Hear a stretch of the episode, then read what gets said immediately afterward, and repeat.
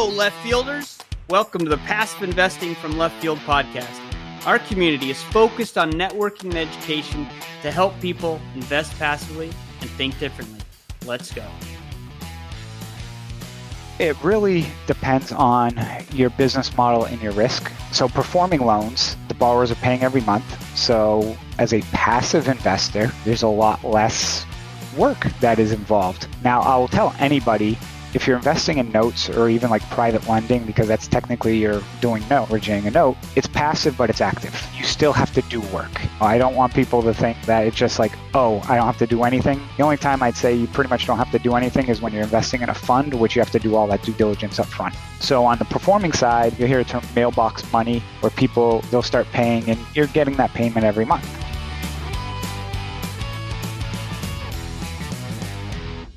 Hey, left fielders, this is Julian McClurkin. When I'm not on the court with the Harlem Globetrotters, I'm the chief storyteller for TribeVest. Now, you might be thinking, why would TribeVest hire a Globetrotter? well, through my travels around the world, I've met so many amazing people and heard their incredible stories. And it's no different at TribeVest. My job is to share the stories of people investing together as a group, as a tribe. TribeVest allows groups to pool their capital, set up their LLCs and bank accounts, help with operating agreements, funding rounds, and so much more. Whether you're investing with other dads from your kids' preschool class or getting into real estate syndications with people around the country like LFI infielder Brian Pawnell, TribeVest helps them all make it happen. If you want to hear more about stories about TribeVest's customers, just check out TribeVest's YouTube channel. And if you're already ready to start investing as a group, head on over to tribevest.com today.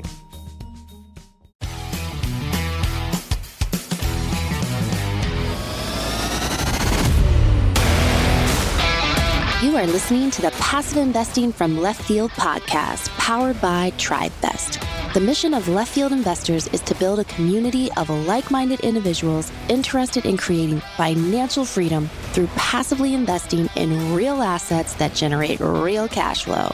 In this podcast, Jim Pfeiffer will interview passive investors, syndicators, and others who will share their journey with a focus on helping the passive real estate investor learn and become part of the left field community.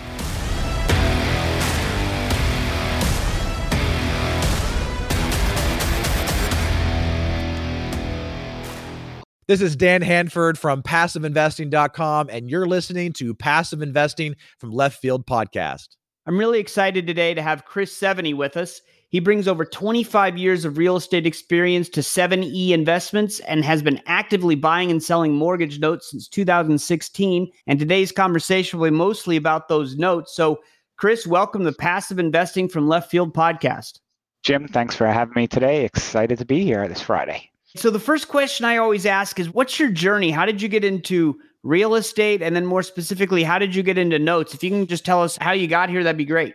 Yeah, so stepping back, real estate was what I went to college for. I went for civil engineering, and when my senior year, I made a little bit of a switch because I was thinking I was going to be more on the design side. Then, when I realized designing bridges for the rest of my life or something didn't seem that fun, so I flipped over into construction management my last year, part of the civil engineering program, and got into that. So I was working for a general contractor for about 10 plus years uh, until basically you get into your mid 30s, and then you get burnt out from working six days a week and call it go over, went over to dark side, which was with a developer. And the first thing guy was working with developer, he said, Hey, what's in your own portfolio? And I said, Nothing. And he said, We got to change that pretty quick because he goes, You ever hear of the 40 40 40 rule? I said, What the hell's a 40 40 40 rule? He goes, You work 40 years for 40 hours a week to only be able to afford, afford about 40% of lifestyle you were living. I was like, Whoa. So that kind of opened up my eyes and laughed because with this being left field podcast, used to the 40 40 club of 40 homers, 40 stolen bases back in the day. So yeah, so I started buying some rental properties, my wife and I, and we are doing the bigger markets BRRRR strategy. But we had kids, and it was just too overwhelming, especially being in the Washington D.C. area of the amount of cash you need. And so my wife and I basically decided, hey, look, let's stop it for a little bit. So me being entrepreneurial was going on BiggerPockets. and at first I saw tax liens, so I started playing with those a little bit, but realized to me it was boring. There was nothing really behind it. There's no strategy or there is strategy, but not compared to when I found note investing, which we're going to talk about today. And then once I found out you could do note investing, I was a little upset because I didn't realize this business even existed. I knew there was private lending, but not the side of note investing. So that's my journey through that process. That's interesting. I haven't heard the 40 40 40 rule before. And it is so true. The 40% of your living expenses, and no one wants to live like that. But you work these 40 years, this long career, and then you realize when you get there, oh, maybe I'm not there. Yep. Look at today. How many people do you see I'm in my mid 40s, so my parents and others and stuff. I mean, thankfully, my father worked for a school system, so he kind of had a pension. But how many people do you see today in their mid 60s who did very well throughout their careers, but now all of a sudden they're like, I still can't retire comfortably. So yeah, or the ones that have to go back because the market tanks or whatever, and now you're a Walmart greeter or whatever the cliche is, but you see it. No way to go. So notes are what got you out of the kind of the 40 hour work week and that place that you were. But how did you figure out notes? And I know I was digging around BiggerPockets and I was an active investor, a turnkey investor. And I finally found what I'm passionate about, which is passive investing. You found what you're passionate about is notes. But how did you find that? How did you jump from the BRRRR to the tax liens and then figured out, hey, notes is it for me? Yeah, so I recently left my full time job to do notes, but I was doing it for four or five years. I was working while doing notes. And what really attracted me to notes was several things. One is you can do it anywhere from anywhere as long as you have an internet connection. Uh, you can do it anytime during the day. So you're not competing against people like a property comes on the market, you got to get your offers in. Notes levels that playing field because you'll get a list of assets for sale and they say, okay, we need bids by Friday, you know, a week. So it's not like you're running out there and like you don't have time and then you miss the boat. So that was one of the key factors. Again, can do it anywhere and anytime during the day. So I could work my day job, spend time with my kids, and then my wife, if she goes to bed earlier than I do, used to call myself the midnight to two investor. Late night, I was doing my entrepreneurial, my quote unquote side gig. So that's what really drove it to me. Plus, I come from a family where my parents, when I was growing up, they adopted four kids who were from a bad family. And I've always liked to help people or try and help people. And with note investing, you have that opportunity to work with people because you're buying loans at a discount to try and keep them in their house if they want to proverbial play ball. If they're willing to work with you, you can work with them in most instances to try and keep them in their homes because and we'll talk more about notes, but one of the things that I think most people don't realize with note investing, investors a lot of times will just go to try and foreclose on these assets to try and get the property, but it's much more profitable at the end of the day to actually keep the people in their homes. Okay, so let's dive in here. What are notes? It's a mortgage, right, on somebody's house, but talk to us about what are notes, what are the different kinds of notes, and just give us an overview from the start. Yeah like you mentioned, when people buy a house, typically people are not paying cash for that house. So there's two documents they actually sign. And most people, even myself, always thought they were the same. You sign a note and you sign a mortgage or a deed of trust.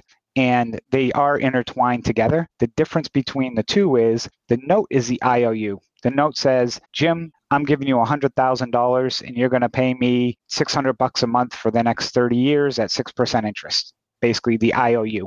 The mortgage is the teeth behind it. Mortgage is that legal document that says, hey, Jim, if you don't pay, then Chris has the right to go after the property as collateral. So that's really the difference between a note and the mortgage, but they're intertwined because they're always hand in hand together. If you get a car loan, typically it's secured, but there's unsecured debt, which is like credit cards. So mortgages and notes are secured. Different types is first position and second position. Best way to think about it is you're in line you want to be first in line, meaning that if that person stops paying, you're the first one to get paid. Home equity line of credit. You see a lot of people getting those now because they've built up so much equity. Those are inferior to your mortgage, your first mortgage. So those are called seconds. Another name, like I said, is a line of credit. And then with notes, there's performing. People are paying.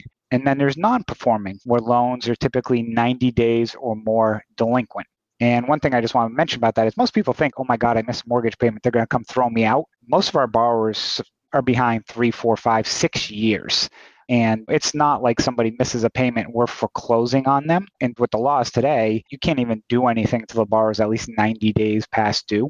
So just wanted to throw those out there as well the difference between kind of a performing and a non performing loan. And we primarily focus on the non-performing side. Okay. And you mentioned that the second mortgage, the home equity line of credit is inferior to the first. Can you explain exactly what that means that it's in the second position? Yeah. So let's say, go back that, I lent you $100,000 and let's say your house appreciated to 150,000 and you go out and you took a $25,000 line of credit. Now all of a sudden something happens, values decrease plus you didn't take care of the property. Now let's say the property is only worth $90,000 and it gets sold at a foreclosure sale it's not like each person gets a percentage. It's, oh, there's 150 owed, we get 90. So basically, we'll split it or give people percentages of things. If you and I went in on bought something and paid $10 a piece, we sold it for eight. Hey, we'd each kind of get four bucks, we'd lose a buck a piece. This is basically the first position. We get all of that money and if there's, once they're satisfied or paid off, if there's additional funds, it goes to who's next in line. If there's not any funds to go to that person, like the second line of credit, they get completely wiped. They lose everything. So sec- lines of credit or seconds, of course, have much higher risk when you're investing in them, especially in what I'd say is today's economy where things are starting to, I think house prices, I think most people agree, are starting to get a little soft. And you talked about performing and non performing. Can you dig into that a little bit and why one is maybe better than the other as an investor, or is it? Can you just explain those a little bit more?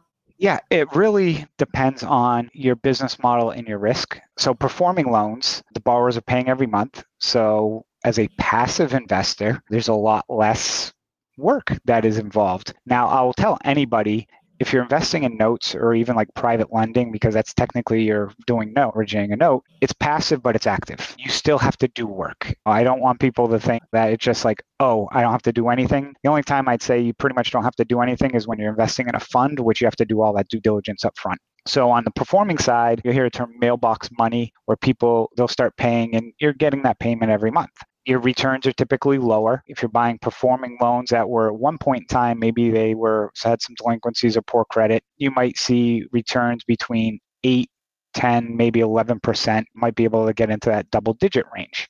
Non performing, you got somebody who hasn't paid for three years, you're buying that loan at a substantial discount, probably like 50 cents on the dollar. We typically now pay 40 to 60, and four years ago, we were probably paying 30 to 50. Pricing has gone up because of inventory levels on distressed notes have gone down. But people ask, how do you make money on something that isn't paying? And that goes back to where that mortgage comes in handy, where you can enforce the mortgage by filing a complaint against a borrower to say, basically, pay up, let's work out a deal, or we will have to look toward proceeding towards redeeming that property through foreclosure or other means. And why would a lender sell a performing note? I know that sometimes I get a mortgage and then it gets sold off and I have another servicer, but I understand getting the non performing notes off the books, but why would you sell a performing note? Really depends. A lot of investors who we buy from in funds, they look to balance their portfolio. Like for us, we like to keep between 30 and 40% of our portfolio performing and 60, 70 non. If that balances start getting up to 50 50, we may try and liquidate some performing, get some cash in to go buy additional non performing assets. So it could be for fund balance or portfolio balancing. Could be they just need cash for something else. Some investors also might be looking at a multifamily deal or another type of deal, and it's easiest to liquidate liquidate performing assets because there's a lot more people who are interested in a performing asset than there is a non-performing asset. So the point I want to make about it is people don't sell it a lot of people think, oh, there must be a problem with it. There's many different reasons why people sell things. Like you may have a good rental property in your portfolio that has been really an awesome rental for you, but might have capped out its value, for example, or you have another deal you want to go to. So it's, okay, let's sell this asset to use those funds elsewhere. And when you have a non performing note, obviously the goal is to rehab that to make it performing, correct? And how do you go about that? What are the steps that you take to make it performing note again?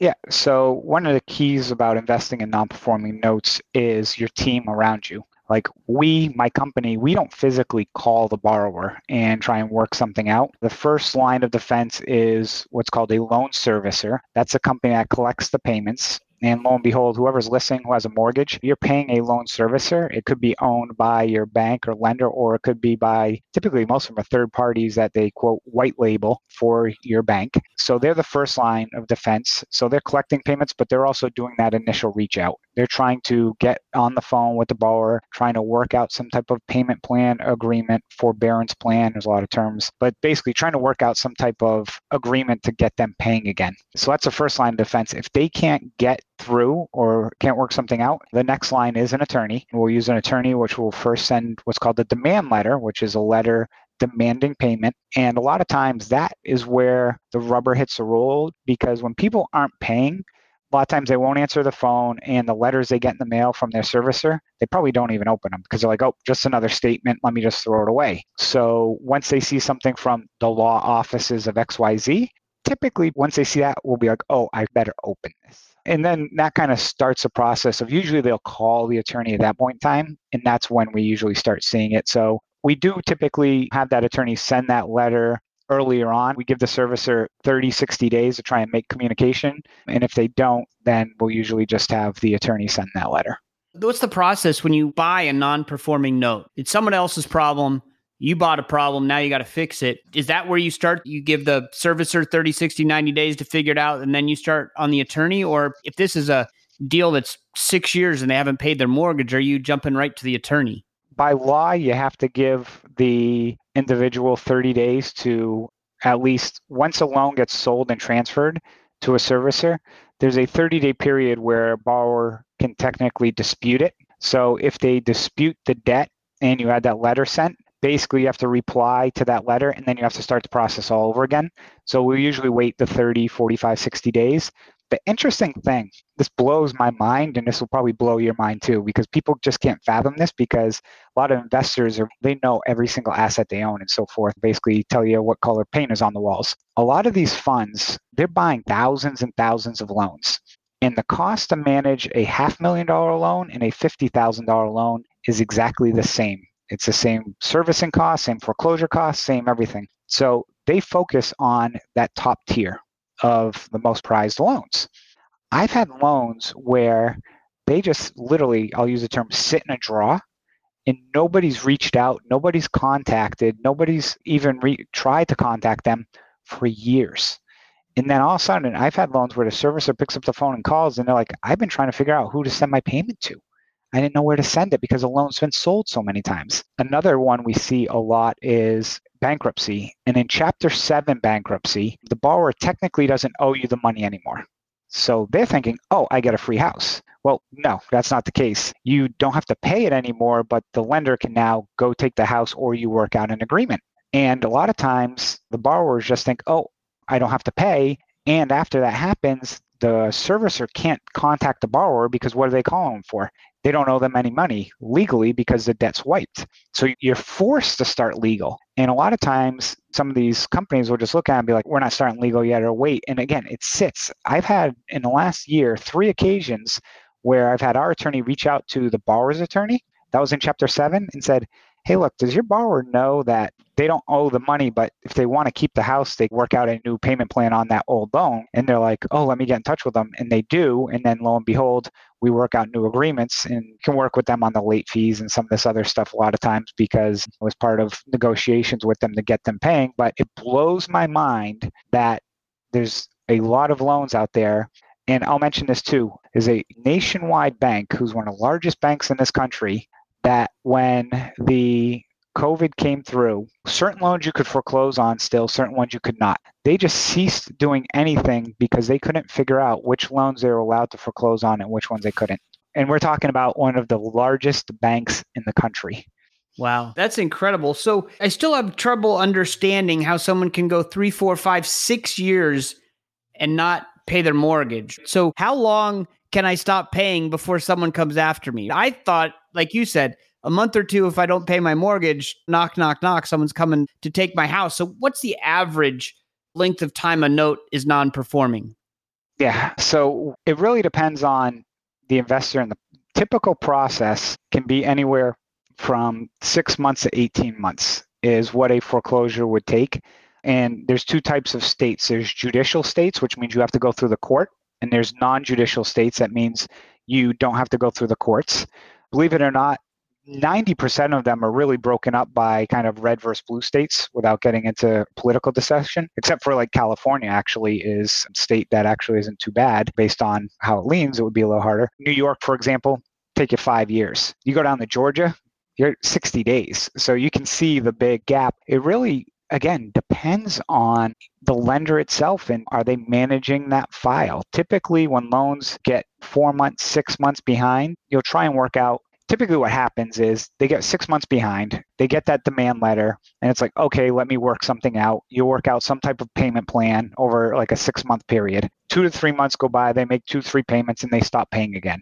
Then it's like okay let me try another plan or whatever and the question is how many times when that plan do you give them and then all of a sudden next thing you know they're 10 or 12 months behind then it's like okay kind of enough sometimes where they just have that repeated process of not being able to pay but it blows my mind sometimes of how long some of these loans just have gone three four five years just sitting there with i think the longest one right now we have in our portfolio goes back to 2011 was the last time the borrower made a payment Aspen Funds has been a consistent supporter of left field investors. You may have seen Bob Fraser on an LFI webinar or at our October meetup in the left field speaking on investable megatrends for the next decade.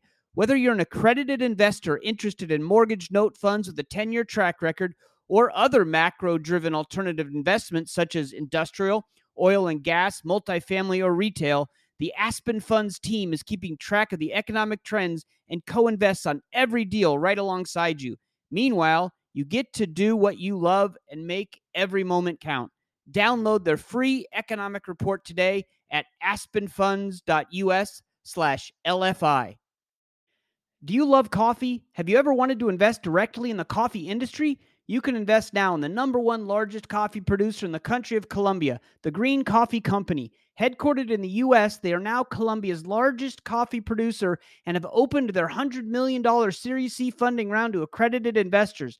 The Green Coffee Company has over 7 million coffee trees and is on track for a 2026 sale or IPO, projecting an 11x ROI for investors.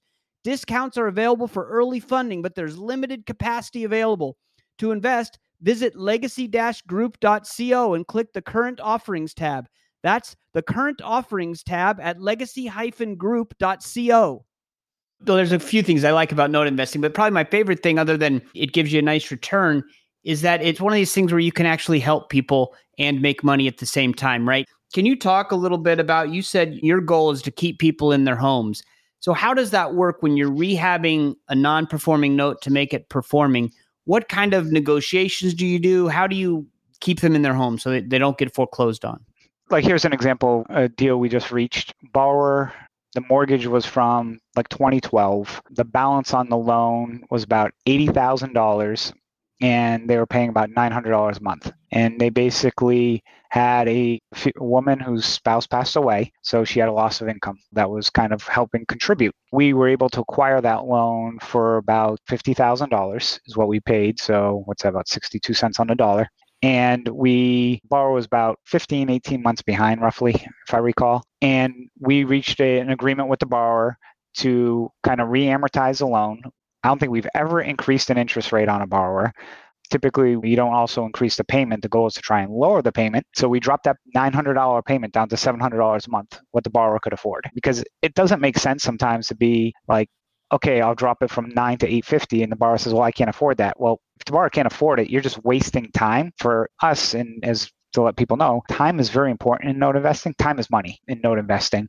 So you want to try and come to some type of resolution ASAP because time again goes back to money. So we dropped the payment down to $700 and we did what's called a forbearance plan, which is, you know, we're basically pausing any legal action and we're giving her six like a trial payment plan of if you can make this over this $700 over six months we'll modify the loan which means we're permanently going to change the loan to that lower payment and what that does is it gives us the flexibility of during that trial payment period if they falter the old terms still apply so they were to falter, we can still say you're 18 months behind. If I modify the loan first, that's starting over. So then I'd have to wait 90, 120 days till they fall behind again. So that's one way where we help people is by taking those past dues sometimes, rolling it into the end of the loan. But in many instances, we're typically taking that principal and interest payment and trying to knock that down because the borrowers just can't afford it. And a lot of times there's a reason why. They may have temporarily been laid off or they got sick or had a family loss. So, you know, we try and paint that picture when we're reviewing our these loans and have them under due diligence to try and understand what that problem is. And at that point in time, we're already working like, okay, what's our exit plan so we can run our numbers off of that exit plan to make sure the numbers still do work for us as well. Right. And you can lower the payment on that loan because it's not an $80,000 loan to you it's a $50,000 loan because you bought an $80,000 loan for 50,000, right? That's where you can make your money still. So it's a win-win. The person stays in their home and you make money. Yeah, and one thing I'll mention to people, listen this too, just remind people, we're not buying the house. That's a question we get asked a lot. Oh, well, you own the property. No, we don't own the property. We're just the lender. We're stepping in, and I'll use Wells Fargo's just name as example because everyone knows who they are. But instead of you paying Wells Fargo every month, you're paying 7E Investments every month. You don't call Wells Fargo to fix your roof or to unclog a toilet. Right. So interest rates are increasing, inflation is here, there's uncertain times coming. No one knows what's going to happen. But as interest rates rise, what does that do to this industry, note investing? Are there going to be more non performing notes? So if there's an economic downturn, is that good for note investors? I know it's not good for everybody, but is it good for note investors because more loans will go bad? Or is it bad for note investors because you have some loans that will go bad, most likely? Or is it both? It's going to be both. So there'll be loans that we had that were performing that most likely will go in default, which that happens all the time. Whether it's a good economy or bad economy, stuff happens to people all the time. So that's part of it. It's interesting because everyone asks the first that we get asked this question like 10 times a day, especially from investors looking to invest with us. And the interest rate right now, where it's at from a note perspective, is somewhat interesting because we're not originating new loans. So it's not like we originated a loan six months ago at 4% and now all of a sudden it's at seven, like you can't sell that or we're selling it much at a bigger discount. But like you said, the inflation and the loss of jobs, we will see more distressed borrowers. Now we're at like an all time low in history for the number of people who have defaulted on their loans. I think we'll get back to a normal. We're not going to get to like a 2008. Personally, I don't see that happening. So when that does happen, it's a supply demand business. Supply goes up, there's actually probably a little less demand because more investors have gotten out over the last three to four years because of the lack of inventory. So we'll start to see pricing like that loan I just mentioned, that $80,000 note that we paid $50,000 for. Like I said, 45 years ago, I probably would have paid 40,000 for that loan. And it's probably going to go back to somewhere probably in between where it's not 50, it's probably 45. But the benefit to that is it also helps us a little bit. It gives us more flexibility on working out with some of these borrowers. And again, because at the end of the day, if you have to go foreclose on the property, it's usually not in the greatest condition. You have to clean it out, pay the agent, foreclose, all that process. You're losing probably 25% of that value during that time. Whereas if I can keep them paying and get a nice double digit return on it, it's a, that win win. And by more delinquencies, I think it's actually going to, A, will it help us? Yes. It might give us a little better returns, um, but it also gives us the ability to also work more with a borrower where instead of 700, maybe I could go to 650 where in the past I couldn't. So, our community left field investors is passive investors, and we're always looking for new opportunities and new asset classes. And we believe you have to vet the sponsor first, and then then the deal or the asset class or the market. So, how does someone vet an operator like you? How do we know you know what you're doing? How do we build that trust? I mean, aside from just developing a relationship, what are some of the questions we should be asking note operators?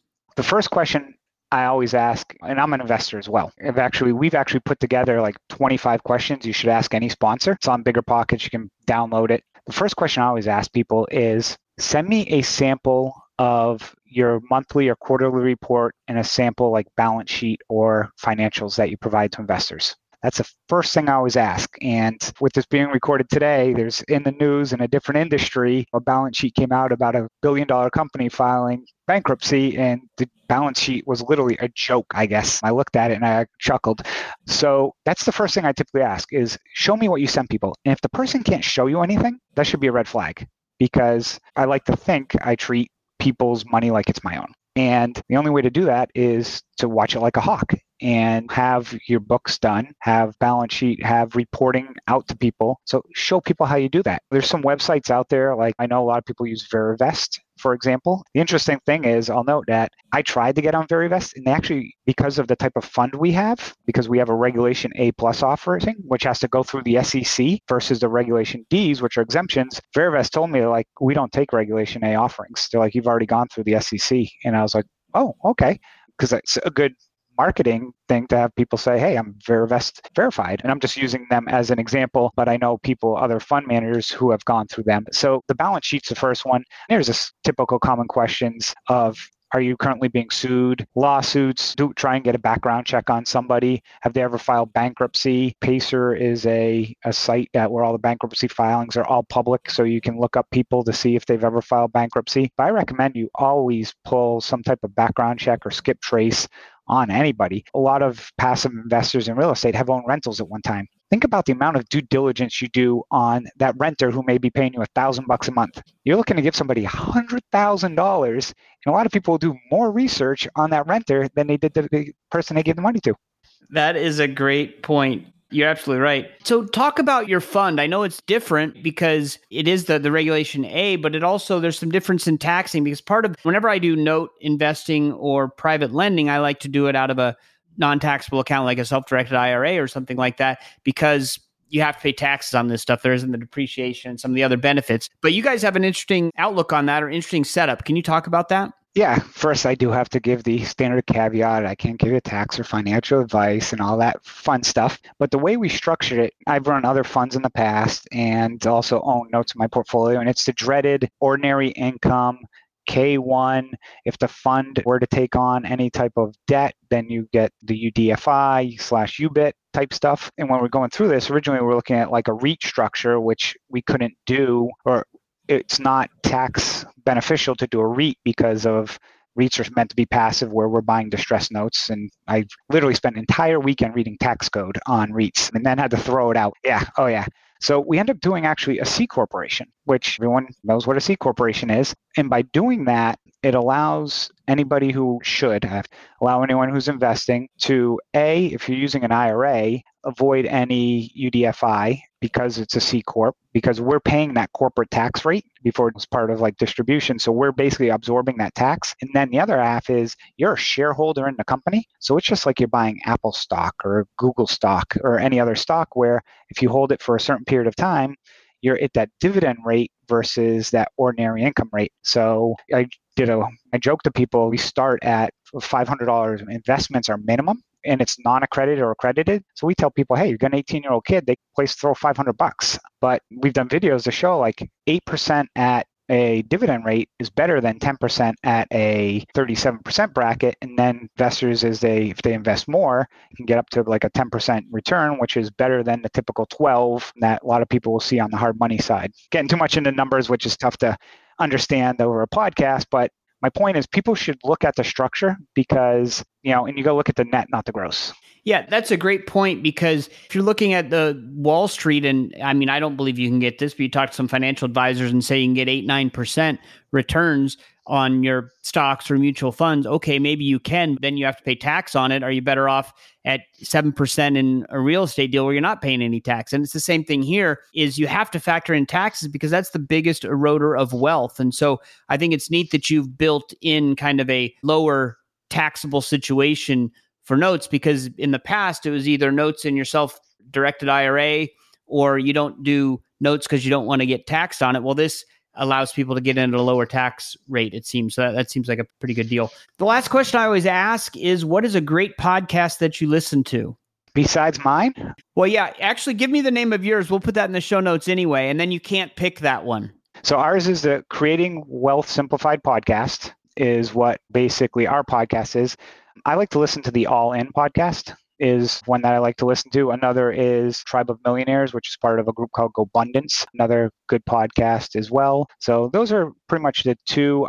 I jump around a lot. Lately, I've been doing a lot more YouTube stuff than I have been on the podcast side of things. But going to take some time off next week, and sure I'll be hanging out by a pool because we're heading to somewhere much warmer than the Washington D.C. area and listen to some other podcasts.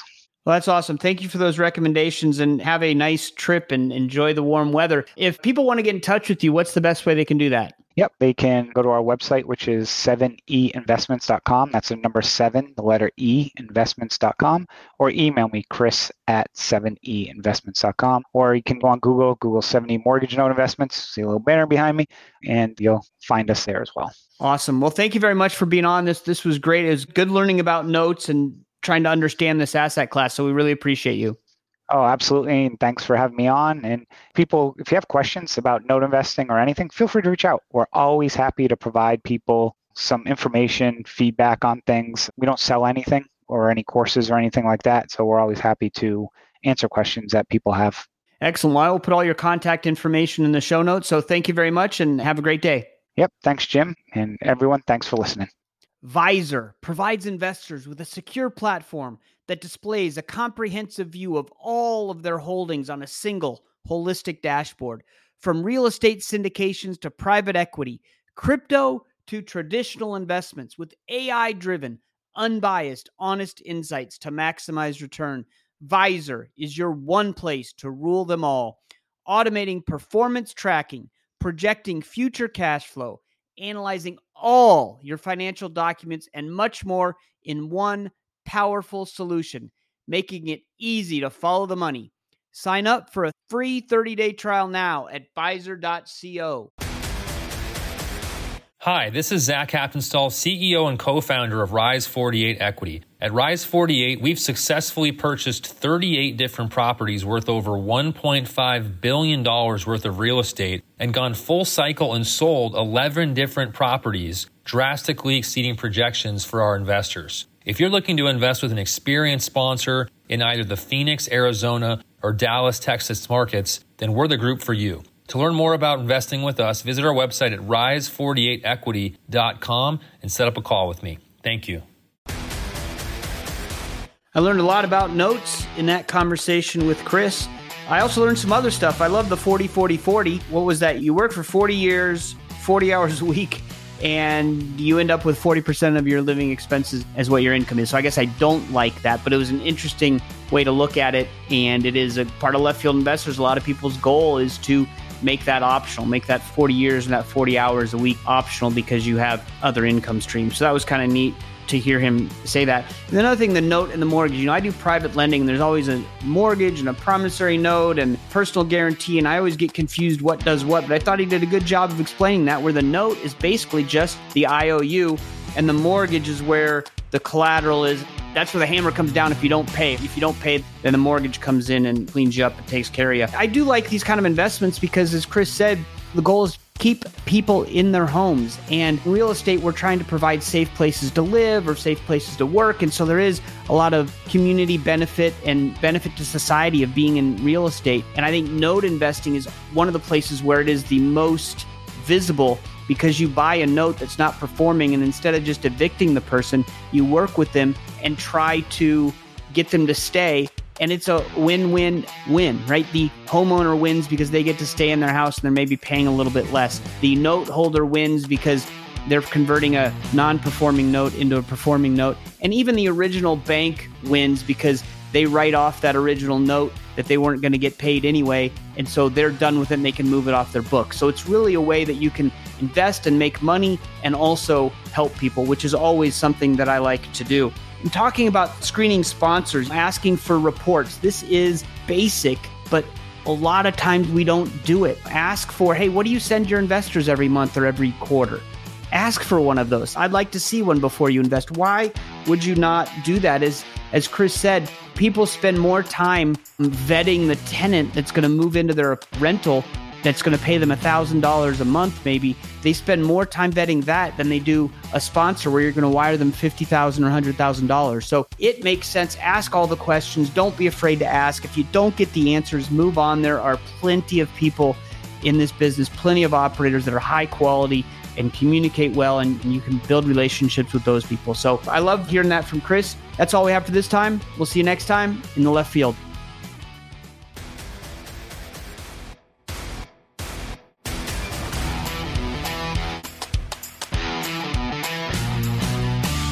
Thanks for hanging out in left field with us today. If you're interested in becoming a left fielder, you can find us on the World Wide Web at www.leftfieldinvestors.com or you can send me an email, jim at leftfieldinvestors.com. Thank you for listening to the Passive Investing from Left Field podcast. If you enjoy the show, please go to Apple Podcast or wherever you listen to podcasts and rate and review the show. This show is for entertainment purposes only. Nothing said on the show should be considered financial advice. Before making any decisions, consult a professional. This show is copyrighted by Passive Investing from Left Field and Left Field Investors. Written permissions must be granted before syndication or rebroadcasting.